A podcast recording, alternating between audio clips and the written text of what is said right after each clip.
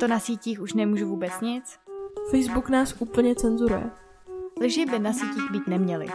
Je dobře, že Trumpa i Volnýho smazali. Ahoj, my jsme Anna a Stázka a mluvíme o tématech, která pálí naši společnost. Probíráme zapeklitý otázky a nebojíme se žádného úhlu pohledu. Jádro pudla, váš názorový bufet. Ani Ano, slyšela jsi o tom, že Facebook teď nedávno zablokoval a vlastně úplně smazal účet jednoho našeho pana poslance. jako Volnýmu. Jo, jo, jo. Ty jo, to jsem slyšela a přišlo mi to docela nice. Šířil tam dezinformace a v takovém případě mi přijde správný někomu znemožnit je šířit dál. Máš pocit, že je v pohodě, že Facebook má vlastně úplně možnost teďka regulovat, kdo na jeho sítích je a není? Právě třeba z politických představitelů. Jo, mně to přijde správný. Úplně oddělit někoho od té sociální sítě mi přijde docela extrémní teda. Ale přijde mi správný, aby třeba dezinformace nebo případně třeba nějaký nenávistný komentáře nebo příspěvky, aby se šířit nemohly. Já tomu rozumím. Sama se často setkávám s tím, že na sítích narazím na nějaký příspěvky, které jsou třeba zavádějící, manipulativní a tak. Ale i tak mám pocit, že jejich mazání je takový mm, novodobý způsob cenzury vlastně. To si fakt jako můžeš říct, že na svojí síti takový lidi prostě nechceš, tak je úplně smažeš z povrchu zemského. Přijde mi, že teďka se narazá vlastně na několik věcí naraz, že vlastně jak jako za prvý, jak jako svoje síť a za druhý, jak teda definuješ tu cenzuru. Jakoby já to beru tak, že ty věci jsou protizákonný, reálně. Je proti zákonu šířit dezinformace a zároveň šířit nenávistné zprávy. A tím pádem mi přijde, že to cenzura není. Ale záleží na tom, jaký samozřejmě definuješ. Nepodařilo se mi najít nějakou jednu univerzální definici cenzury, ale pro mě to je třeba situace, kdy nějaká instituce omezuje to, co můžu a nemůžu říkat, případně třeba psát. A to vlastně úplně kdekoliv. V novinách, na sítích, křičet na palučku v lese a tak. Jo, je to asi docela dobrá obecná definice cenzury. Zároveň mi přijde, že asi je dobrý nějaký věci cenzurovat, nebo ne? S tím určitě souhlasím. Myslím, že je důležitý, abychom si ten obsah právě třeba na těch sítích rozdělili do takových dvou velkých skupin. No a tou první skupinou jsou právě ty příspěvky, o kterých mluvíš ty. To jsou ty protizákonní, který porušují naše zákony, vyhlášky a tak. Často třeba i ústavu. A řekla bych, že když se jedná o tyhle případy, tak je samozřejmě u to v pořádku takový příspěvky mazat, regulovat a logicky potom i stíhat ty lidi, kteří je napsali. No a tou druhou skupinou, která mám pocit, že je mnohem, a, řekněme, kontroverznější, jsou příspěvky, které jsou třeba pro někoho zavádějící nebo trochu manipulativní. Ale nejenom to, často třeba může jít jenom o a, většinově nepopulární názory nebo třeba příspěvky, u kterých se mnohem komplikovaněji ověřují informace. Je známa velká spousta případů a situací, ve kterých třeba Facebook smazal příspěvky, které byly trochu uh, ideologicky jinak nasměrovaný, třeba se vyjadřovali kriticky k islámu a tak. Takže já se nesnažím obhájit to, že uh, lidi, kteří na internetu vyloženě lžou a sdílí dezinformace, by měly být obhajováni, ale jde mi spíš o tuhle skupinu lidí, o tu druhou. Je proto spíš důležitý mluvit o tom, jestli by Facebook a další sociální sítě měly mít sílu takhle ovlivňovat to, jaký názory na internetu zaznívají a jaký ne.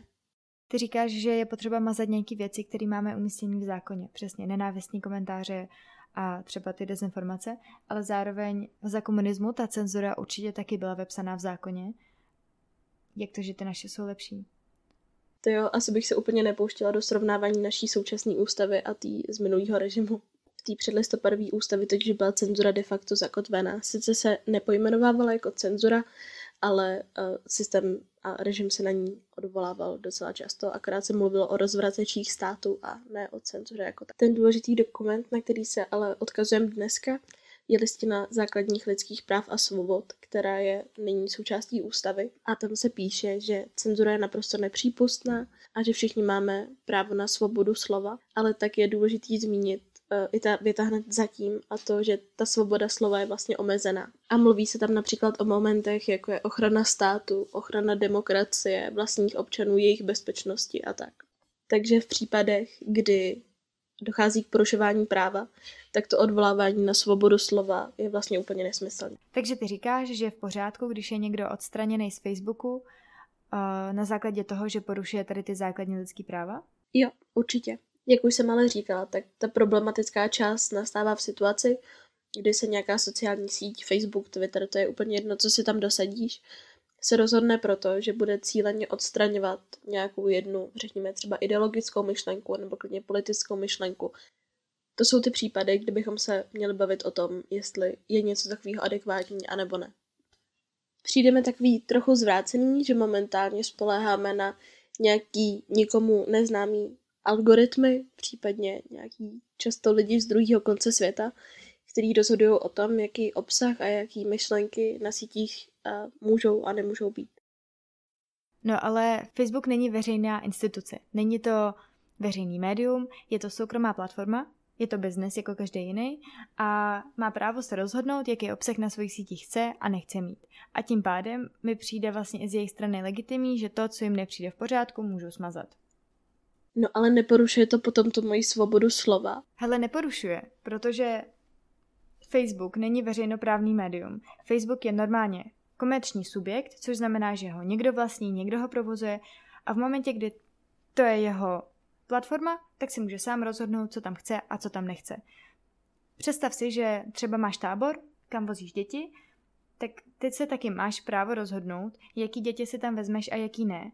A pokud se někdo na tom táboře, i když ho tam vezmeš, bude chovat špatně, tak máš právo ho z toho tábora vykopnout. A tohle je vlastně docela podobný, že Facebook je to jeho prostor a může si říct, co tam chce a co nechce. Dobře, tak když navážu na to tvoje srovnání, tak když jsi provozovatel tábora, tak přece všem těm účastníkům dáš, řekněme, nějaký provozní řád, nebo třeba maminkám a tatínkům, který ty děti na ten tábor posílají, tak dáš jasně vědět, jaký děti se toho tábora můžou účastnit. Ale ty sociální sítě nic takového nedělají. Nikdo ti tam neříká, co vlastně můžeš a nemůžeš dělat.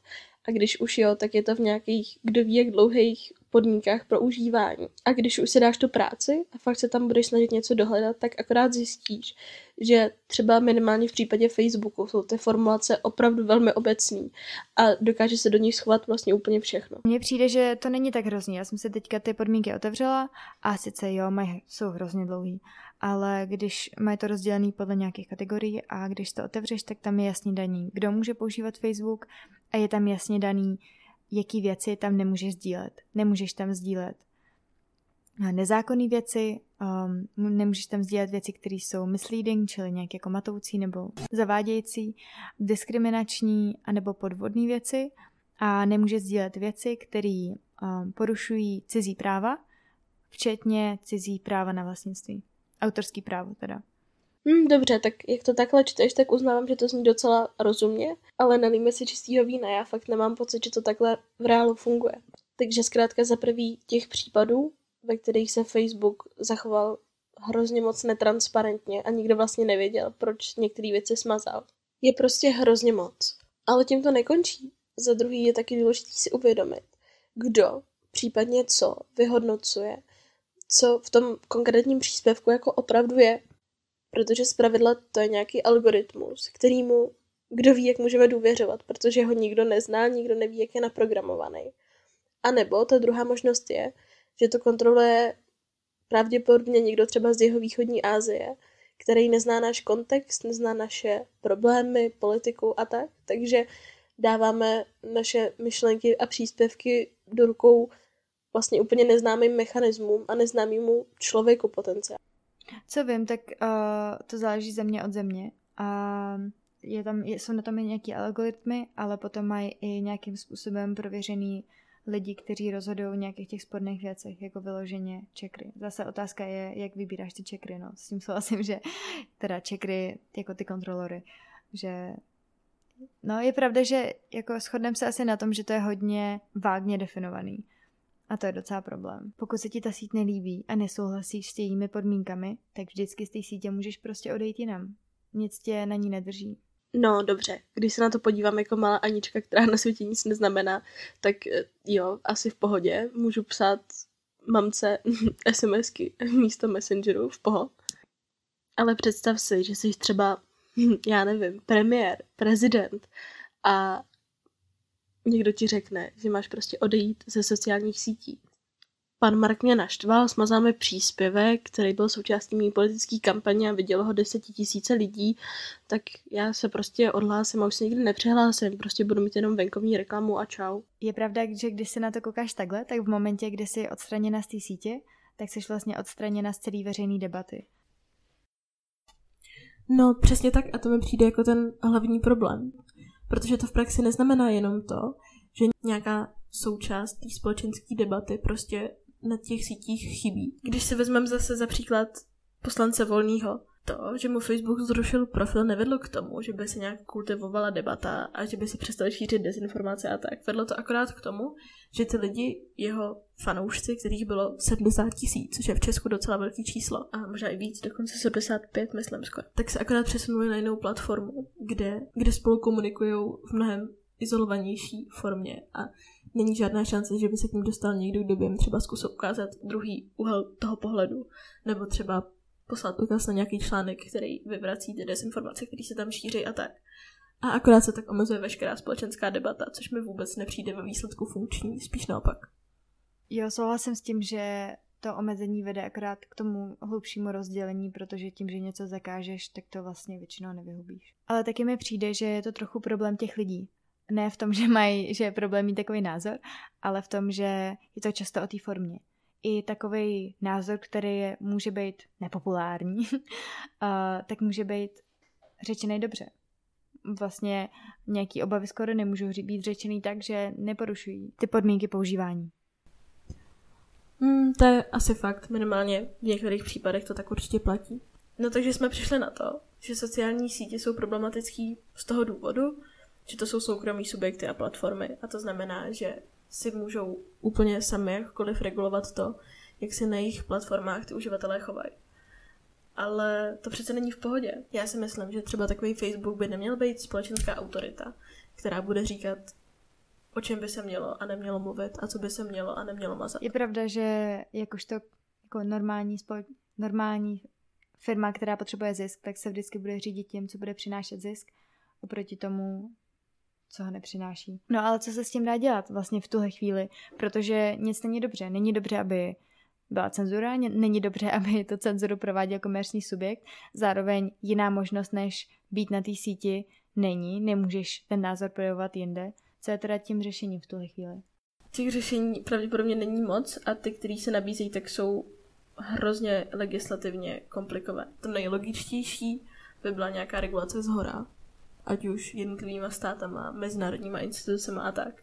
Ale všichni dobře víme, možná se, zachy, možná se zachytila tu debatu o daních a Facebooku a hmm. tak. Je to šíleně komplikovaný proces a upřímně si moc nedovedu představit, že by se někdy v blízké době k něčemu takovému schylovalo. To ano, ale zároveň ta regulace je jediná možnost, jak to, nebo neříkám jediná, ale v tuhle chvíli je nějaká nabízející se možnost, jak to vyřešit, protože v tuhle chvíli tím, že jsou monopol, tak uh, člověk nemá moc jiný možnosti ve chvíli, kdy ho vyhodí. Tak a to už je z dnešní epizody úplně všechno.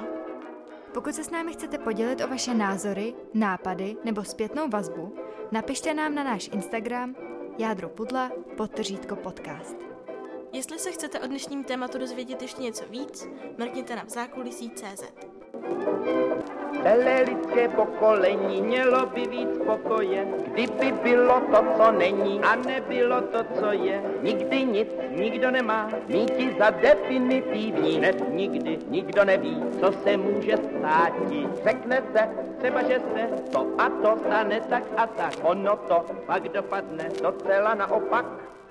Řeknete-li, dnes život je pes, co má být zítra za zvíře, když je dnes pes, protože ani ten pes není dnes definitivní. Neví se, stali se, se psa nemůže stát.